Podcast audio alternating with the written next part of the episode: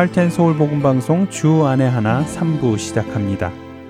주 안에 하나 3부에는 함께 성경을 읽고 묵상하는 시간인 Let's Read the Bible과 모세의 인생을 드라마로 만나보는 시간인 Bible 드라마 어떻게 자녀에게 성경적인 삶을 가르쳐 주는지 지혜를 얻을 수 있는 Daily Devotional 그리고 은혜의 설교 말씀이 준비되어 있습니다. 먼저 Let's Read the Bible로 이어집니다.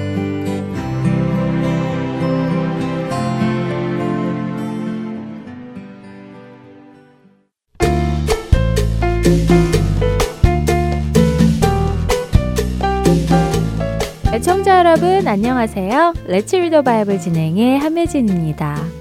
만일 여러분의 앞에 어려움이 기다리고 있다는 것을 안다면 여러분께서는 그 길을 가시겠습니까?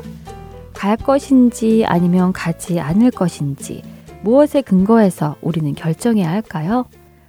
오늘 함께 읽을 사도행전 20장에서 사도 바울은 예루살렘으로 가려고 준비합니다.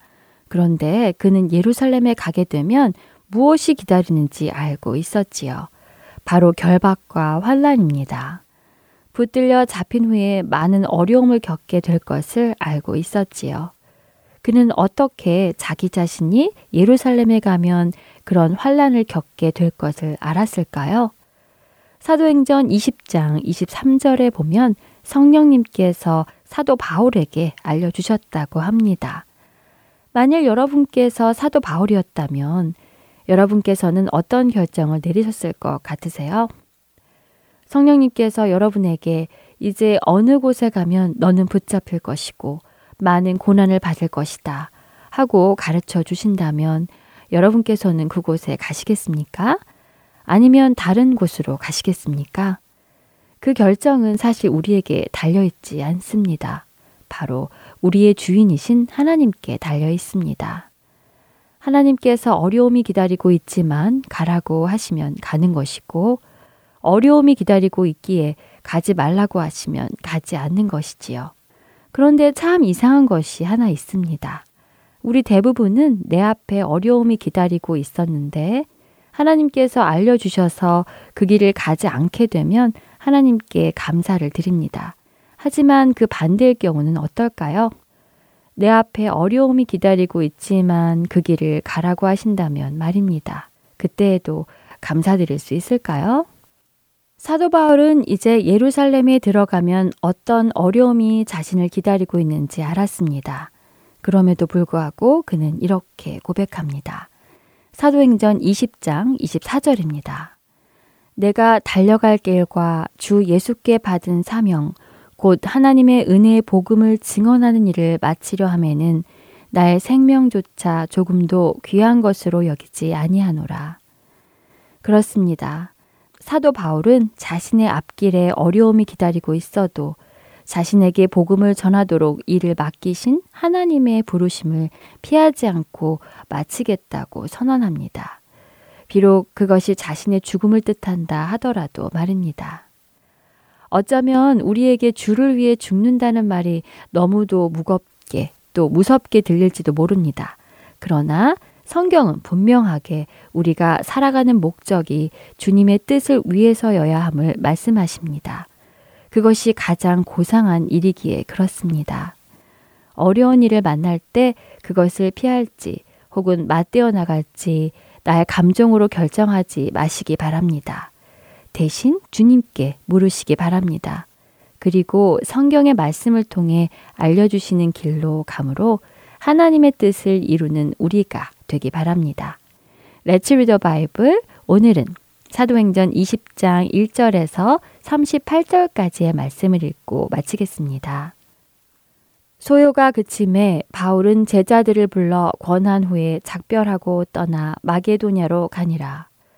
그 지방으로 다녀가며 여러 말로 제자들에게 권하고 헬라에 이르러 거기 석 달 동안 있다가 배 타고 수리아로 가고자 할 그때에 유대인들이 자기를 해하려고 공모함으로 마게도냐를 거쳐 돌아가기로 작정하니 아시아까지 함께 가는 자는 베로야 사람 부로의 아들 소바더와 데살로니카 사람 아리스다고와 세군도와 더베 사람 가이오와 및 디모데와 아시아 사람 두기고와 드로비모라. 그들은 먼저 가서 드로아에서 우리를 기다리더라. 우리는 무교절 후에 빌립보에서 배로 떠나 닷새 만에 드로아에 있는 그들에게 가서 이래를 머무니라. 그 주간의 첫날에 우리가 떡을 때려 하여 모였더니 바울이 이튿날 떠나고자 하여 그들에게 강론할세 말을 밤중까지 계속함에 우리가 모인 윗다락에 등불을 많이 켰는데 유두고라 하는 청년이 창에 걸터 앉아 있다가 깊이 졸더니 바울이 강론하기를 더 오래 함에 졸음을 이기지 못하여 3층에서 떨어지거늘 일으켜 보니 죽었는지라. 바울이 내려가서 그 위에 엎드려 그 몸을 안고 말하되 떠들지 말라 생명이 그에게 있다 하고 올라가 떡을 떼어 먹고 오랫동안 곧 날이 새기까지 이야기하고 떠나니라. 사람들이 살아난 청년을 데리고 가서 적지 않게 위로를 받았더라. 우리는 앞서 배를 타고 아소에서 바울을 태우려고 그리로 가니 이는 바울이 걸어서 가고자 하여 그렇게 정하여 준 것이라. 바울이 아소에서 우리를 만나니 우리가 배에 태우고 미둘레네로 가서 거기서 떠나 이튿날 기호 앞에 오고 그 이튿날 사모에 들르고 또 그 다음날 밀레도에 이르니라. 바울이 아시아에서 지체하지 않기 위하여 에베소를 지나 배 타고 가기로 작정하였으니 이는 될 수 있는 대로 오순절 안에 예루살렘에 이르려고 급히 가미러라. 바울이 밀레도에서 사람을 에베소로 보내어 교회 장로들을 청하니 오매 그들에게 말하되 아시아에서 들어온 첫날부터 지금까지 내가 항상 여러분 가운데서 어떻게 행하였는지를 여러분도 아는 바니 곧 모든 겸손과 눈물이며 유대인의 관계로 말미암아 당한 시험을 참고 주를 섬긴 것과 유익한 것은 무엇이든지 공중 앞에서나 각 집에서나 거리낌이 없이 여러분에게 전하여 가르치고 유대인과 헬라인들에게 하나님께 대한 회개와 우리 주 예수 그리스도께 대한 믿음을 증언한 것이라. 보라, 이제 나는 성령에 매어 예루살렘으로 가는데 거기서 무슨 일을 당할는지 알지 못하노라. 오직 성령이 각 성에서 내게 증언하여 결박과 환란이 나를 기다린다 하시나 내가 달려갈 길과 주 예수께 받은 사명 곧 하나님의 은혜의 복음을 증언하는 일을 마치려 하면은 나의 생명조차 조금도 귀한 것으로 여기지 아니하노라. 보라, 내가 여러분 중에 왕래하며 하나님의 나라를 전파하였으나 이제는 여러분이 다 내 얼굴을 다시 보지 못할 줄 아노라. 그러므로 오늘 여러분에게 증언하거니와 모든 사람의 피에 대하여 내가 깨끗하니 이는 내가 꺼리지 않고 하나님의 뜻을 다 여러분에게 전하였습니다. 여러분은 자기를 위하여 또는 온 양떼를 위하여 삼가라. 성령이 그들 가운데 여러분을 감독자로 삼고 하나님이 자기 피로 사신 교회를 보살피게 하셨느니라. 내가 떠난 후에 사나운 이리가 여러분에게 들어와서 그 양떼를 아끼지 아니하며 또한 여러분 중에서도 제자들을 끌어 자기를 따르게 하려고 어그러진 말을 하는 사람들이 일어날 줄을 내가 아노라. 그러므로 여러분이 일깨어 내가 3년이나 밤낮 쉬지 않고 눈물로 각 사람을 훈계하던 것을 기억하라. 지금 내가 여러분을 주와 및 그 은혜의 말씀에 부탁하노니 그 말씀이 여러분을 능히 든든히 세우사 거룩하게 하심을 입은 모든 자 가운데 기업이 있게 하시리라. 내가 아무의 은이나 금이나 의복을 탐하지 아니하였고 여러분이 아는 바와 같이 이 손으로 나와 내 동행들이 쓰는 것을 충당하여 범사에 여러분에게 모본을 보여준 바와 같이 수고하여 약한 사람들을 돕고 또 주 예수께서 친히 말씀하신 바 주는 것이 받는 것보다 복이 있다 하심을 기억하여야 할지니라. 이 말을 한 후 무릎을 꿇고 그 모든 사람들과 함께 기도하니 다 크게 울며 바울의 목을 안고 입을 맞추고 다시 그 얼굴을 보지 못하리라 한 말로 말미암아 더욱 근심하고 배에까지 그를 전송하니라. Let's read the Bible. 오늘은 사도행전 20장 1절에서 38절까지의 말씀을 읽었습니다. 안녕히 계세요.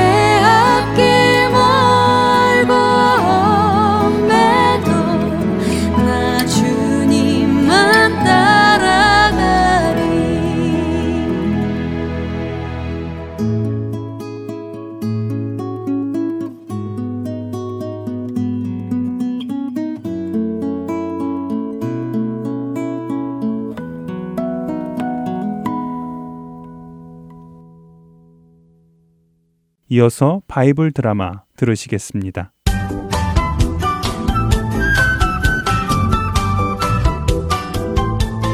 애청자 여러분 안녕하세요. Bible 드라마 모세편 진행의 박용규입니다. 하나님의 성막에서 섬기던 레위 지파의 사람 중 고라는 왜 다 같은 레위 지파인데 아론만이 제사장직을 맡는지 불만이었습니다. 그래서 그는 자신과 같은 생각을 가진 사람들과 함께 모세와 아론에게 대항했지요. 그러나 그런 그들을 하나님께서는 심판하셨습니다. 땅이 입을 열어 고라는 물론 고라 집안의 모든 사람들을 다 삼켰습니다. 고라를 따랐던 250명의 사람들은 자신들이 들고 있던 향로에서 불이 거세게 나오기 시작하여 모두 다 타 죽어버렸지요. 이런 놀랍고 두려운 일을 본 이스라엘 백성들은 도망칩니다. 그때 하나님께서 모세에게 말씀하십니다. 모세야, 너는 아론의 아들인 엘르아살 제사장에게 명령하여 악한 자들이 들고 있던 향로에서 불을 꺼내 다른 곳에 쏟도록 지시하여라. 그 향로는 거룩한 것이다. 고라를 따른 그들은 자신들의 죄에 대한 대가로 죽은 것이지 향로가 나빠서 그런 것이 아니라 그러니 너는 그 향로를 두들겨 펴서 재단의 표면을 덮는 덮개로 만들도록 하여라. 이 덮개를 보는 이스라엘 백성들이 아무나 함부로 내 앞에 나올 수 없고 오직 아론의 자손만이 나올 수 있음을 깨닫게 하고 그렇지 않은 죄의 대가가 무엇인지를 기억하도록 해주어라. 네, 하나님. 말씀하신 대로 하겠습니다. 모세는 하나님께서 말씀하신 대로 250명이 가지고 있던 향로를 두드려 펴고는 그것으로 하나님께 제사를 드리는 제단을 샀습니다. 그런데 다음 날 이스라엘 백성들이 나와서는 죄의 대가를 기억하기는커녕 오히려 아론과 모세를 원망하죠. 이것 보시오, 모세. 도대체 어떻게 된 거요? 어쩌자고 하나님의 성막을 섬기는 고라와 그를 따르는 사람들을 죽인 것이요? 그렇소. 아니 당신들 마음대로 그렇게 막 아무나 죽여도 됩니까? 이거 어디 무서워서 살겠소? 이스라엘 백성들은 죽은 자들이 하나님을 거역하고 하나님을 대신해서 자신들을 인도하는 모세와 아론을 업신여긴 죄로 죽은 것을 깨닫지 못하고 마치 모세와 아론이 자신들의 권력을 위해 고라와 다른 레이인들을 죽인 것으로 생각했습니다. 이들 역시 고라처럼 하나님의 주권을 인정하지 못하고 자신들의 생각에 따라 하나님께서 세우신 모세와 아론을 저주하는 것이었습니다. 이들의 목소리가 점점 커져갔습니다.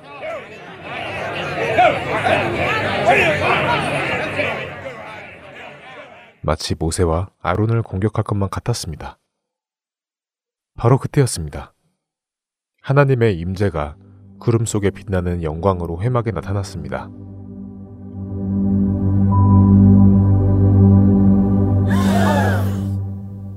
하나님의 임재가 회막에 나타나자 모세와 아론은 급히 하나님 앞에 엎드렸습니다.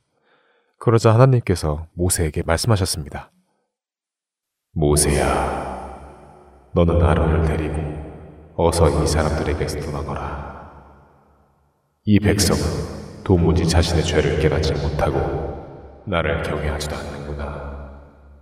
내가 이제 이들을 모두 멸하도록 하겠다.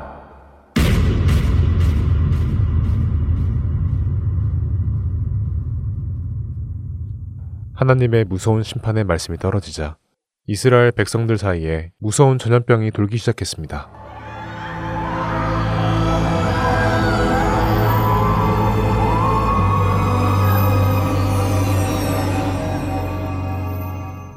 깜짝 놀란 모세는 형 아론에게 말합니다. 형님, 어서 향료를 가져다가 향을 담고 재단의 불로 향을 피워서 이 백성을 대신하여 하나님께 속죄하십시오. 하나님께서 크게 노하셔서 전염병이 시작되었습니다. 어, 어, 그래, 알겠네. 아론은 모세의 말대로 향로를 가져다가 재단의 불로 향을 피우고는 향로를 가지고 죽어가는 백성들 사이로 뛰어 들어갔습니다.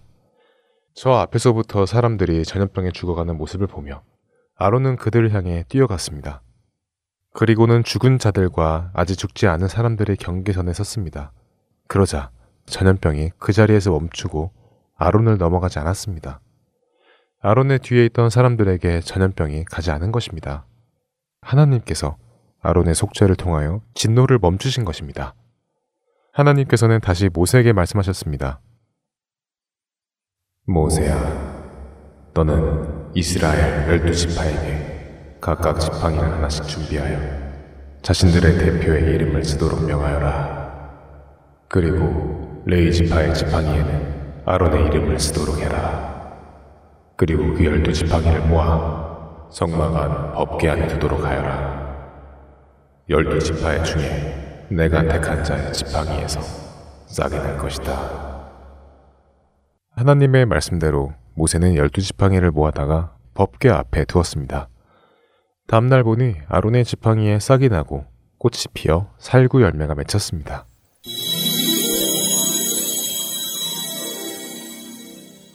모세는 열두 지팡이를 백성들에게 보여주었고 이스라엘 백성들은 하나님께서 아론을 제사장으로 택하신 것을 분명하게 알게 되었습니다.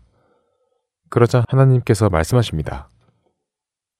모세야, 이제 너는 그 아론의 지팡이를 법계 안에 보관하도록 하여라. 그리하여 반역하려는 모든 자들에게 경고가 되게 하고 어느 누구도 나를 원망하다가 죽지 않도록 하여라. 네, 그렇게 하겠습니다. 하나님께서는 하나님이 모세와 아론을 이스라엘의 지도자로 택하신 것을 이스라엘 백성들이 알기를 원하셨습니다. 그리고 그들이 하나님께서 세우신 지도자에게 대항하여 반역하는 일이 다시는 없기를 원하셨습니다. 바이블 드라마 다음 시간에 뵙겠습니다. 안녕히 계세요.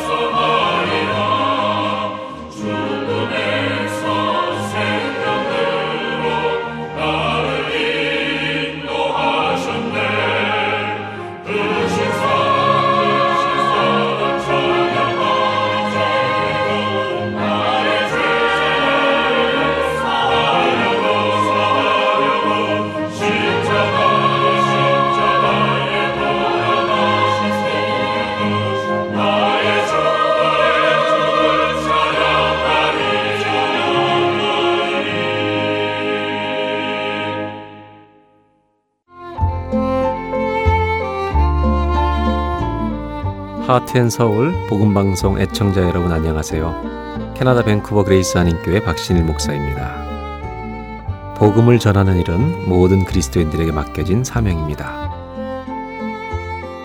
Heart and Soul 복음방송은 생명의 근원 되시는 예수 그리스도만을 전하는 방송사입니다. 여러분의 기도와 후원으로 이 사역은 계속될 것입니다. 믿지 않는 자들에게는 복음을, 믿는 자들에게는 영적 성장을 전해줄 것입니다. 이 귀한 사역에 여러분들의 동참과 기도와 후원을 부탁드립니다. 감사합니다.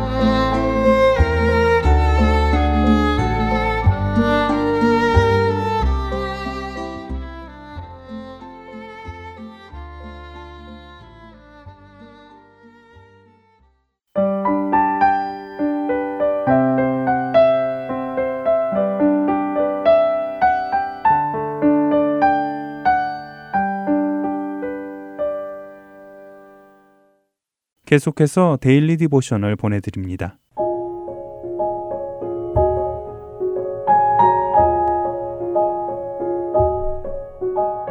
애청자 여러분 안녕하세요. Daily Devotional 진행의 최소영입니다. 우리 자녀들은 하나님의 선하심을 기억하며 감사하고 있나요? 삶의 매 순간 하나님께 도움을 구하며 하나님의 인도하심을 경험하고 있는지요? 오늘은 이것에 대해 나누어 보고 말씀을 묵상하는 시간 되시길 바랍니다. 오늘 Daily Devotional의 제목은 God's Goodness Book입니다. 에이바는 이모가 보내주신 생일 선물을 열어보는 중입니다. 선물은 스크랩북이었습니다. 에이바는 이 스크랩북에 좋아하는 그림이나 상장 등 여러 가지 추억이 될 만한 것들을 채워 넣으면 좋을 것 같다고 기뻐하였지요. 곧 실행에 옮긴 에이바는 예전에 학교에서 본 시험지나 성적표, 직접 그린 그림 등을 골라내며 스크랩북을 채우기 시작하였습니다.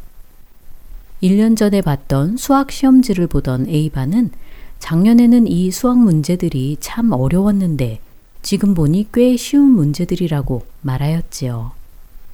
에이바의 말에 시험지를 훑어보시던 엄마는 매번 에이바가 열심히 공부하여 시험을 준비하고 함께 기도했던 것이 기억난다고 말씀하십니다.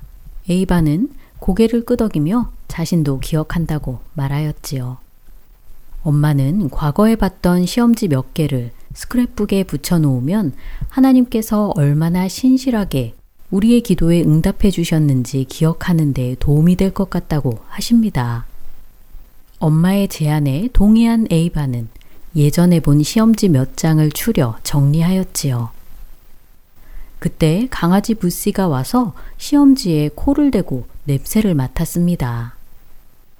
에이바는 부씨가 자신에 관한 것도 스크랩북에 붙여서 우리가 기억해 주기를 바라는 것 같다며 웃으며 말하였지요.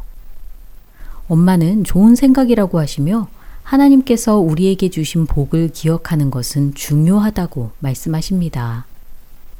하나님께서 우리 자신이나 가족, 친구 또는 키우는 강아지 등 모든 문제에 대해 도와주셨던 것을 감사하고 기억해야 한다는 것이지요. 엄마의 말씀에 에이바는 강아지 사진뿐 아니라 하나님의 도우심을 기억할 만한 다른 사진들을 열심히 스크랩북에 붙이기 시작했습니다. 얼마 되지 않아 스크랩북 몇 페이지를 다 채울 수 있었지요. 에이바는 뿌듯한 듯 스크랩북을 펼쳐보며 이것을 볼 때마다 하나님께서 주신 복을 기억하게 될 것이라고 말합니다. 엄마도 스크랩북을 넘겨보시며 멋지다고 칭찬해 주셨지요. 엄마는 이것을 스크랩북이라고 부르는 대신 하나님의 선하심에 관한 책이라고 하면 좋을 것 같다고 말씀하십니다. 엄마의 말씀에 에이바는 할머니께서 성경책을 그렇게 부르신다고 하였지요. 그러자 엄마는 맞다고 하시며 성경은 하나님의 선하심에 관한 것으로 가득하다고 하십니다. 성경은 하나님께서 어떻게 기도에 응답하시며 또 어떻게 하나님의 백성들을 인도하시는지에 대해 보여주신다는 것이지요. 또 무엇보다 중요한 것은 하나님께서 어떻게 예수님을 보내주셨고 우리를 죄에서 구원하여 하나님의 자녀로 삼아주셨는지에 대해서도 말씀하고 계시다는 것입니다. 스크랩북을 보며 과거의 추억을 기억할 수 있듯이 우리의 삶을 돌아보며 하나님께서 어떻게 우리를 선하게 인도하셨는지 기억할 수 있다는 것이지요. 하나님의 선하심을 늘 기억한다면 예수님께서 늘 우리와 함께 하심을 깨닫게 되고 더욱 예수님만을 의지할 수 있게 된다고 엄마는 말씀하십니다. 엄마의 말씀에 에이바는 생각에 잠긴 듯 하나님의 선하심에 관한 책이라고 몇 번을 불러보았지요.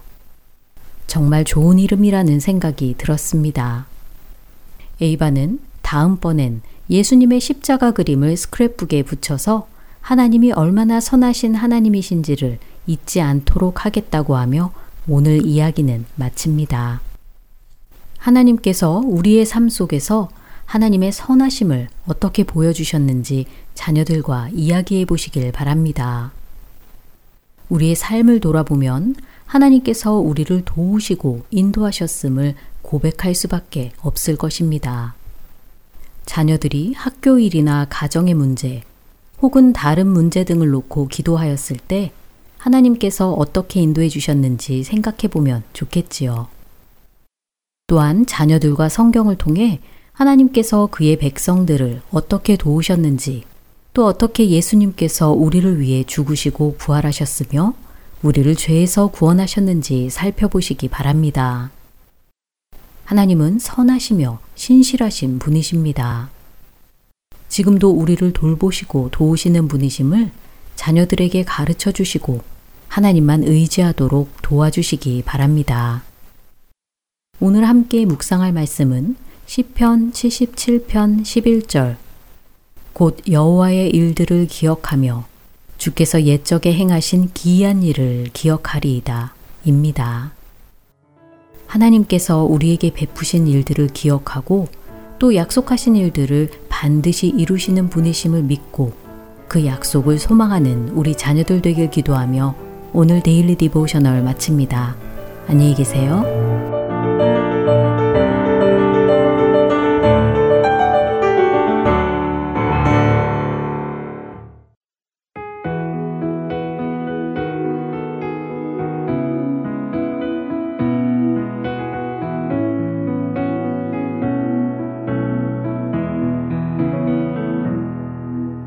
선하님의 고요히 감사여 그 놀라운 평화를 누리며 나 그대들과 함께 걸어가네. 나 그대들과 아내를 연해 지나가 넘을 어둠의 날들이 무겁게 내 영혼 짓눌러도 오 주여 우릴 외면치 마시고 약속의 구원을 이루소서. 그 선한 힘이 우 릴 감싸시니 믿음으로 일어날 일 기대하네. 주 언제나 우리와 함께 계셔. 하루 또 하루가 늘 새로워 주께서 밝히신 작은 촛불이 어둠을 헤치고 타오르네.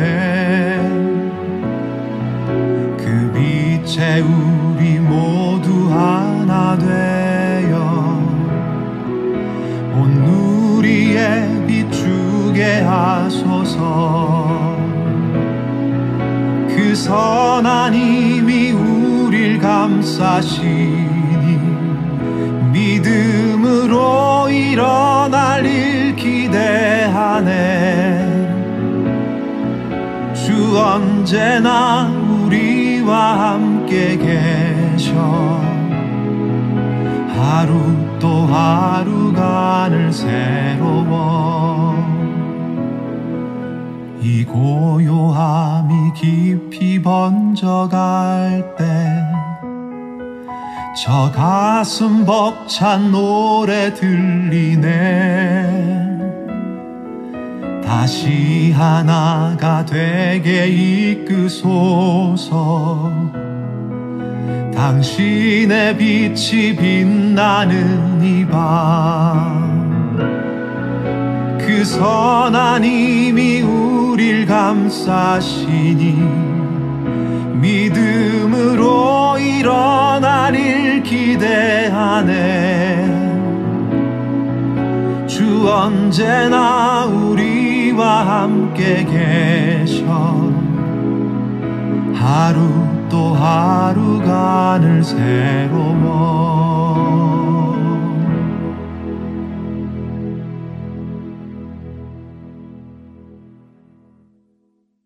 은혜의 설교 말씀으로 이어드립니다. 오늘은 캐나다 밴쿠버 그레이스 한인교회 박신일 목사님께서 여호수아 3장 1절에서 6절의 본문으로 우리가 건너야 할 강이라는 제목의 말씀 전해 주십니다. 은혜의 시간 되시기 바랍니다.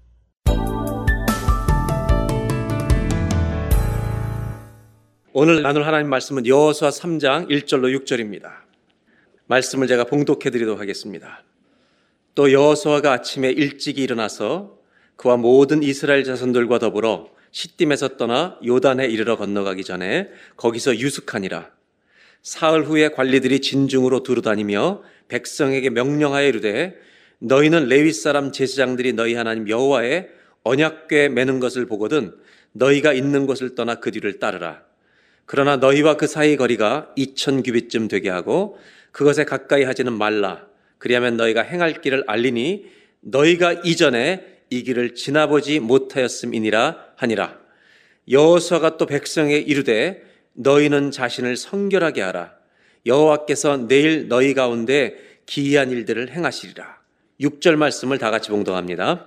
여호수아가 또 제사장들에게 말하 이르되 언약궤를 메고 백성이 앞서 건너라 하매 곧 언약궤를 메고 백성이 앞서 나아가니라. 아멘. 우리의 소원은 요즘은 통일이 아니라 코로나가 지나가는 것입니다. 빨리 지나가도록 여러분들 기도해 주시길 바랍니다. 오늘은 어, 성경에 요단강을 건너가는 이스라엘 백성들에 대한 말씀을 이 시즌에 좀 나누려고 합니다. 오늘 본문 내용은 이 여호수아와 그 지도자들이 요단강을 건너기 위해 사람들에게 건너갈 준비를 하라고 부탁하는 말씀들입니다. 사실은 40년 동안 이스라엘 백성들은 광야를 지나왔습니다. 그리고 지금 여기 서 있는 사람들 중에는 여호사와 갈렙을 제외하고는 전부 다 광야에서 태어난 사람들입니다. 이들은 태어나면서부터 광야를 안겨서 오기도 시작하고 걸으면서부터 계속 광야를 지나면서 됩니다. 나라도 없이 모세에게 주신 말씀이 있었다는 것만 듣고 그 말씀을 따라서 여기까지 온 것입니다. 상상을 해보면 이들은 광야에서 태어났고 광야를 걸어온 겁니다. 육체적으로 많이 지쳐 있었을 때입니다. 이렇게 지쳐서 걸어왔는데 요단강을 200만 명 되는 인구가 또 건너가야 하는 것입니다. 사실은 여기서 그냥 살았으면 좋겠습니다. 안 건너가고. 그런 면에서 요단강은 곤고함의 강입니다. 지쳐 있기 때문에 더 이상 가고 싶지 않은 겁니다. 저도 50대 중반 정도까지인 걸 몰랐어요. 저는 늘 비가 와도 좋고 해가 떠도 좋고. 근데 이상하게 50대 후반에 접어들고 이러면서 한 1, 2년 전부터 계속 비가 내리면 좀 우울해요. 그래 여러분도? 고개 끄덕이는 분 다 60대 지금 이상이나 이런 분들이에요, 지금. 우리 권사님 한 분이 저한테 그렇게 얘기를 한 적이 있어요. 남편이 친구들하고 따뜻한 나라에 갔다는 거예요. 오면 좀 혼내주라는 거예요, 저한테. 그래서 제가 모르겠냐면 제 또래 남자분인데 전화해서 잘했다 그러더라. 목사님이 잘했다 그러더라 얘기해라. 왜냐하면 남자들이 지쳤다. 나이가 들어보니까 일하는 사람들이 지쳐있다. 좀 쉬어야 된다. 그랬더니 권사님이 그래요. 괜히 얘기했네. 그러니까 제가 50대 중반까지 못 느끼던 거를 아, 이게 나이가 되면 느끼는 게 있구나. 여러분 인생에 지칠 때가 있잖아요. 이민생을 하다 보면 몸과 마음이 지칠 때가 있어요. 지금 요단강 앞에 서 있는 이스라엘 백성들은 지쳐 있는 상황이죠. 40년 광야를 왔는데 또 건너가야 될 강이 있어요. 사실 200만 명이 이 강을 건너는 것은 쉬운 일이 아니죠. 왜냐하면 이들이 건너려고 하는 이 계절은 강물이 높아져서 굉장히 깊을 때입니다. 조그만 배를 타고 200만 명이 건넌다는 것은 정말 수백 번, 수천 번, 수만 번을 해야 되는 겁니다. 우리 인생의 여정도 그렇잖아요. 이 산을 지나가면 쉴 있는 줄 알았더니 또 산이 나오고 자녀의 산의 고비를 넘어가니까 남편의 산이 있고 아내의 산이 있고 인간관계 산이 있고 수많은 광야를 또 통과해 보니까 풍랑이 기다리고 있고 이런 일들이 반복될 때 우리 예수 믿는 사람들이 주의해야 될 것이 하나 있습니다. 고난이 길고 힘들어도 낙심으로 연결하면 안 됩니다. 왜냐하면 사단이 가장 바라는 것이 고난이 길어질 때 우리들이 낙심하는 것 이것을 기다리고 있습니다. 그래서 낙심함으로 말미암아 사단은 너희들이 가진 믿음이 무용지물이라는 것을 온 세상에 알리고 싶은 겁니다. 우리는 그렇게 안 할 것입니다. 맞습니까? 한번 따라 하실까요? 그리 아니하실지라도 우리는 당장 고난을 거둬주지 않는다 할지라도 주님을 버리지 않을 줄로 믿습니다. 참된 믿음은 고난 때문에 주님을 버리지 않는 것입니다. 40년 지쳐있던 이 백성들 이제 요단강을 건너게 됩니다. 3장 17절 말씀을 우리 다 같이 한번 함께 봉독하도록 하겠습니다.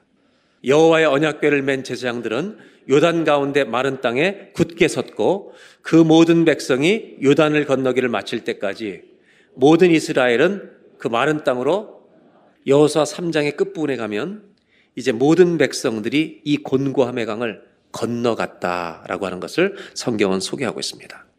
오늘 나누려고 하는 것은 어떻게 이 피곤하고 두려워했던 이 강을 건너갈 수 있었을까? 그것을 오늘 좀 나누려고 합니다.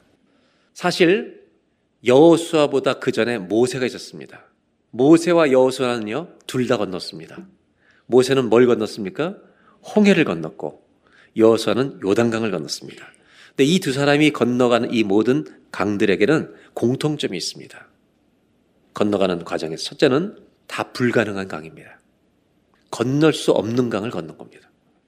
또 한 가지 아주 중요한 공통점이 있습니다. 이게 매우 중요한 것인데 이 두 사람이 홍해 바다를 건너고 요단강을 건널 때 가장 중요한 공통점이라도 라고 해도 괜찮습니다. 이 사람들은 하나님의 말씀에 귀를 기울였다는 것입니다. 인생에 세상에 위기가 오면 수많은 말들이 무성해집니다. 저도 뉴스에 귀를 기울이고 있습니다. 우리 예배와 직결됐기 때문에. 그런데 뉴스도 많이 있지만 사람들의 수없이 많은 말들이 있습니다. 추측, 루머, 난무하고 있습니다. 소문이 우리를 더 낙심시키고 있고 행동 반경이 좁아집니다. 모세 역시 홍해 앞바다를 만났을 때 여러분 사람들이 얼마나 말을 많이 했는지 아십니까? 못 건너는 강 앞에 딱 서니까 바다 앞에 서니까 우리를 여기서 죽이려고 끌고 나온 거냐? 애구로 돌아가자. 당신 뭐야? 별 얘기가 다 나오는 겁니다. 이렇게 위기의 때는 사람들의 말이 많아집니다. 마치 홍수가 나면 물이 온 세상에 범람하지만 마실 물은 없는 겁니다. 사람들이 말을 많이 할수록 무성할수록 사실 들을 것은 없습니다. 어려울 때일수록 우리에게 필요한 것은 주님의 말씀인 줄로 믿습니다. 그래서 예수님이 요한복음 5장에 이렇게 말씀하신 적이 있습니다. 진실로 진실로 너에게 이르노니 죽은 자들이 아들의 음성을 들을 때가 오느니 곧 이때라. 다 같이 읽겠습니다. 듣는 자는 살아내라. 가장 힘들 때 사람들의 말이 많을수록 우리가 들어야 될 것은요. 주의 말씀인 줄로 믿습니다. 홍해 앞바다에서 모세는 얼마나 많은 사람들의 말이 있었는지 모릅니다. 낙심, 원망, 불평, 절망, 분노, 공격, 감정적인 언어를 수없이 많이 있었습니다. 모세는 그 말에 귀를 기울이지 않습니다. 출애굽기 14장 15절로 16절. 제가 이 한 구절이 참 은혜가 됐어요. 그게 뭐냐면 여호와께서 모세에게 이르시되 여러분 힘들 때 주님이 우리에게 말씀하시면 위로가 될 줄로 믿습니다. 여호와께서 모세에게 이르시되 전 이것이 은혜가 되는 겁니다. 이 어려운 때 하나님이 각자에게 말씀하시는 은혜가 있기를 바랍니다. 그래서 여러분 이런 생각을 했어요 저는 이 어려운 때 여러분 다 주로 집에 있잖아요. 식당도 잘 안 가고. 근데 이렇게 하면 어떨까요? 여러분 밤 9시에 밖에도 이제 나갔다 일찍 들어오니까 밤 9시에 우리 전 교인이 성경을 읽는 거예요. 이 어려운 때전 교인이 9시에 딱 30분씩 성경을 한번 읽으면 어떨까? 왜? 소망이 말씀이 있으니까. 그래서 한번 해보세요. 저는 강제는 절대 안 해요. 우리 밤 9시에 천견이 일주일 동안 성경을 읽어보자고요. 이렇게 흔들리는데 수없이 많은 사람들이 많은데 모세는 그들의 말에 까딱하지 않아요. 주의 말씀에만 반응해요. 뭐라고 말씀하시냐? 왜 부르짖죠? 앞으로 가. 하나님 가래요, 그냥. 그리고 16절에 지팡이를 들고 손을 바다 위로 내밀어 그것이 갈라지게 하라. 이스라엘 자손이 바다 가운데서 마른 땅으로 걸어갈 것이다. 할렐루야. 이것이 끝이 아니에요. 이렇게 한 다음에 이 홍해 바다가 와 있는 목적이 있다는 거예요. 하나님은 이 목적을 이루시기 위해 이 고난을 너에게 주었다는 거예요. 그 목적이 뭔지 아세요? 놀라운 일이에요. 17절을 보겠습니다. 내가 애굽 사람들의 마음을 완악하게 할 것인즉 그들이 그 뒤를 따라 들어갈 것이라. 내가 이스라엘 백성들이 이제 바다가 갈라지 건너갈 텐데 애굽 군대가 따라온대요. 내가 바로와 그의 모든 군대와 그의 병과 마병으로 말미암아 영광을 얻으리니 고난을 주신 목적이 하나님의 영광이 드러나게 한다는 거예요. 할렐루야. 이번에 여러분 이런 일이 일어날 거예요. 온 세계가 지금요 하나님을 바라봐야만 할 때예요. 소망이 없어요. 이것처럼 전 세계가 주님께 집중할 수 있는 때가 없어요. 그래서 18절에 이렇게 말합니다. 내가 바로와 그의 병과 마병으로 말미암아 영광을 얻을 때야. 그 다음에 애굽 사람들이 온 세상이 나를 여호와인 줄 알리라. 여러분 지금은 답이 없기 때문에 온 세계가 하나님을 찾을 수 있는 절호의 교회입니다. 하나님이 이 코로나 바이러스 때문에 주님이 영광을 받으시는 일이 일어나기를 소원합니다.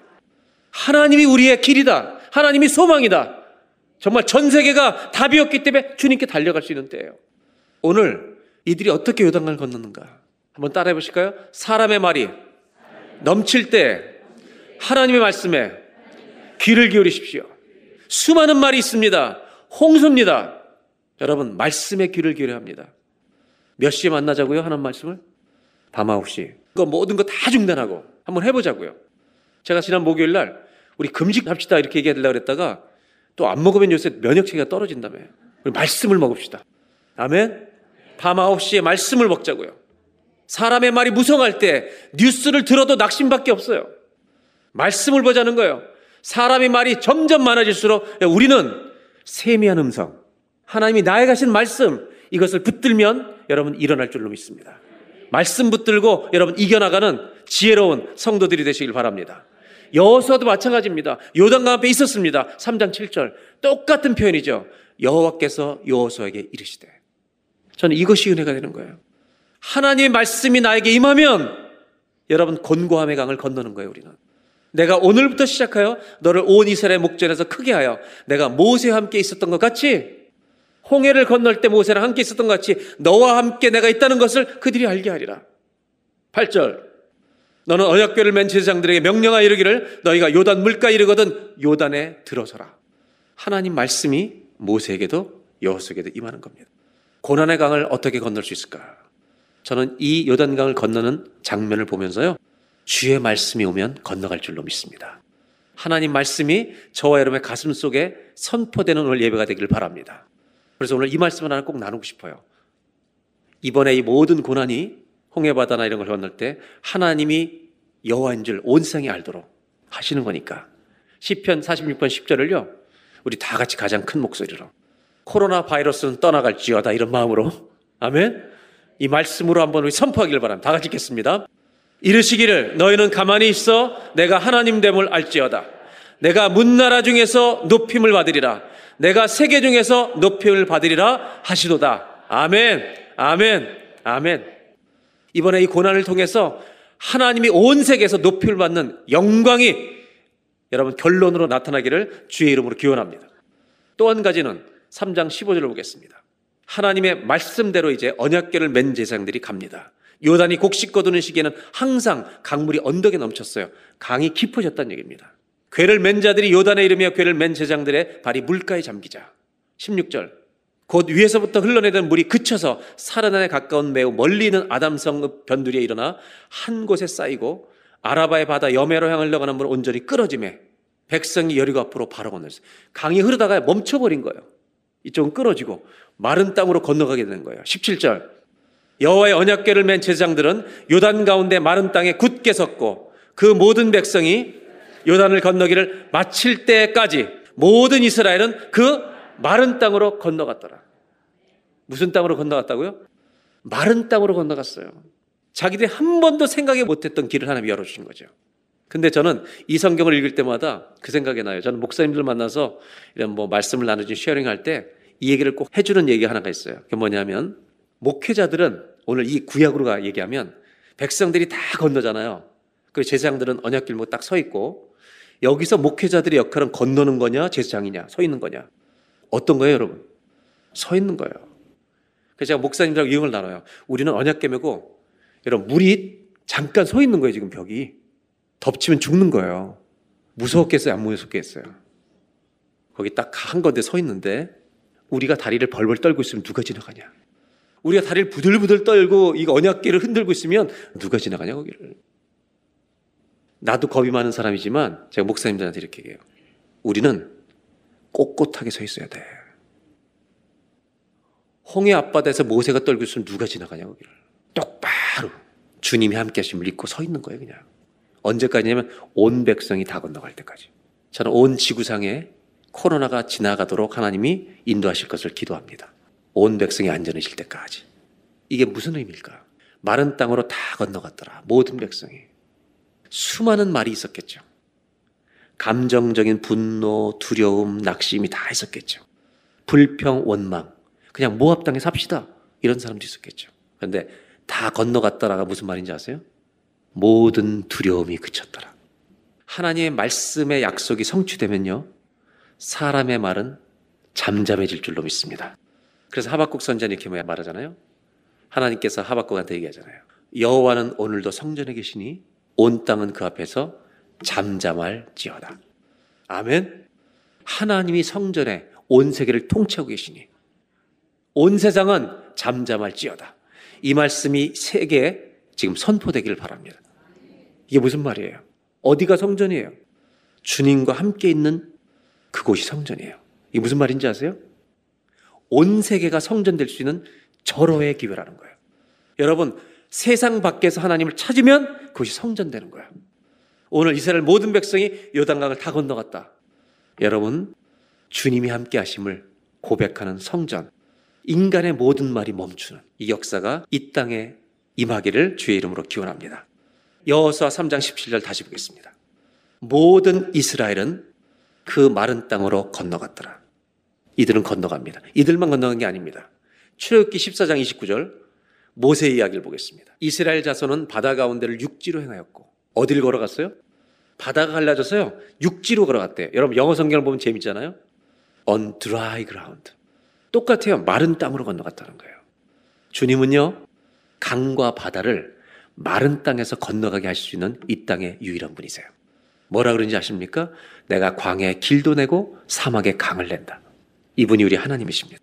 왜 우리는 하나님의 말씀에 귀를 기울여야 하는가? 이때 온 세계가 고난을 통과하고 있습니다. 두려움의 강을 지금 지나가고 있습니다. 어떻게 건너갈 것인가? 이유가 있습니다.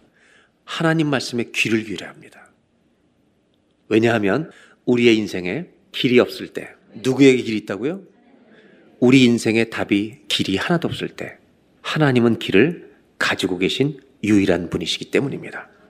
그래서 우리 교회는 이 어려울 때 모든 교회가 하나님이 말씀하시는 길을 붙들어야 할 줄로 믿습니다. 저는 이런 생각을 합니다.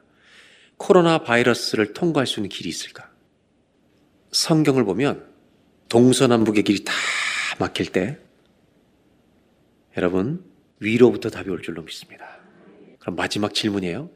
우리가 뭐 할 때 하나님이 길을 보여주실까요? 뭐 할 때? 기도할 때 50점. 또 하나 50% 또요. 말씀 볼 때 60점. 그 다음에요. 여호와께 돌아가자. 회개할 때 75점. 근데 나머지 25점은 놀라운 거 아세요? 바울과 신라가 감옥에 갇혔을 때 기도만 하지 않더라고요. 찬양입니다. 놀라운 사실은요. 찬양할 때 길을 열어주십니다. 아멘? 우리 대한민국 사람들이요. 그렇게 많은 고난을 겪을 때 불렀던 노래가 있잖아요. 뭐예요? 세 글자. 여러분, 고난이 끝나지 않았는데 아리랑이란 노래를 부르면서 지나가는 거예요. 흑인들이 노예 생활하면서 그들은요 노예 생활이 끝나지 않는데 찬송을 부르는 거예요. 그게 흑인 영가예요. 그래서 흑인들에게는 흑인 영가와 블루스라는 게 있어요. 고난이 끝나지 않는데 춤을 춰요. 그런데 그들이 춤추는 걸 보면 눈물이 나요. 저는 분명히 믿습니다. 찬송할 때 주님이 길을 열어주실 줄로 믿습니다. 최근에 제가 책을 한 권 선물 받았는데 한국에서 이제 30대 소경이 되셨지만 이분이 이제 이제 소경이 되셔서 이제 목회하신 분인데 당신의 목회 칼럼을 책으로 소책자로 만들어서 한국에서 메일을 보내주신 거예요 고맙게. 제가 일장을 읽다가 아 가슴이 뭉클하는 거예요. 당신이 처음 소경됐던 얘기를 하시는 거예요. 이분은 목사님 아들입니다. 아버님이 인천 쪽에 바닷가에서 목회를 하셨는데 무당이 많은 동네였어요. 청년 때 주님을 떠났습니다. 결혼한 다음에 30대 초에 소경이 됩니다. 그 영화를 보신 분도 있겠지만 이제 아내도 떠나고. 근데 그가 자살을 하려다가 주의 음성을 듣고 주님께 돌아옵니다. 그럼 맹인이 공부할 수 있는 신학교 한 군데를 찾아서 신학교에 apply하고 합격 통지를 받습니다. 자기가 소경이 되었을 때 부모님이 인천에 목회를 하시고 계셨는데 인천의 무당들이나 주변 사람들이 어떻게 목사 아들이 소경이 되냐고 다 놀렸답니다. 그래서 자기는 효도가 부모님을 찾아뵙지 않는 게 효도라고 생각했대요. 그래서 찾아가질 않은 겁니다. 근데 자기가 주님을 다시 만나고 그리고 신학교 가는 게 너무 기뻐서 어머니를 찾아간 겁니다. 겨울인데 문이 열려 있더랍니다. 그래서 들어갔어요. 어머니가 너무 반가워서 환영을 해주시는데 신학교 갔던 통실을 듣고 너무 기뻐하시더래요. 그래서 밥을 다 차려주시고 너무너무 잘 먹인 다음에 이제 정신이 돌아오시고 안녕 목사님을 껴안고 소경된 아들 껴안고 통곡을 하더랍니다. 이 아들이 어떻게 살아갈 것인가. 너무 기쁘다 그래도 네가 목회한다니까. 그 아들 위해 기도해 주시더래요. 이렇게 기도했답니다. 육신의 눈이 잘 보일 때는 영의 눈이 멀었는데 육신의 눈이 멀어서 영의 눈을 열어주셔서 감사합니다. 이 아들이 영의 눈이 열려 평생 복음을 전하다가 죽게 가게 하옵소서. 밤새도록 울었답니다. 그리고 한 목사님은 그 챕터 원의 마지막에 찬송가 하나를 써놨어요. 어서 돌아오, 어서 돌아오. 우리 앞에 수많은 위기가 지금 있습니다. 우리를 곤고하게 만들고 지치게 만들고 두려하게 만드는 강이 놓였습니다. 어떻게 건널 것인가? 찬송하며 가시기 바랍니다. 오늘 찬송이 기도가 되길 바랍니다.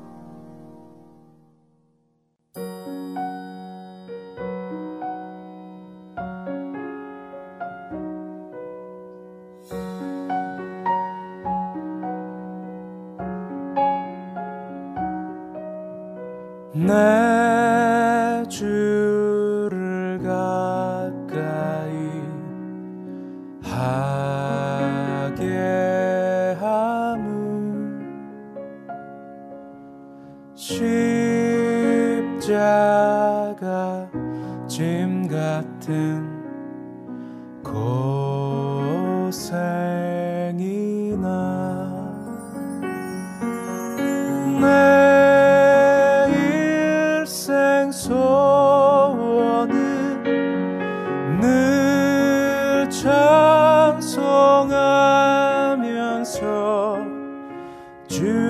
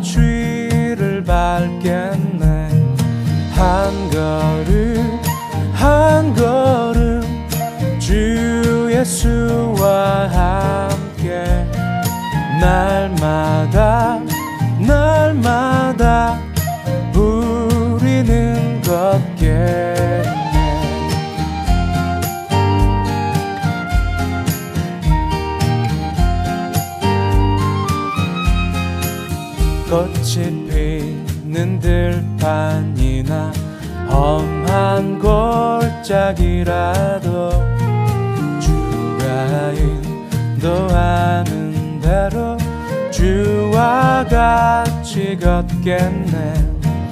한 걸음 한 걸음 주 예수와 함께 날마다 날마다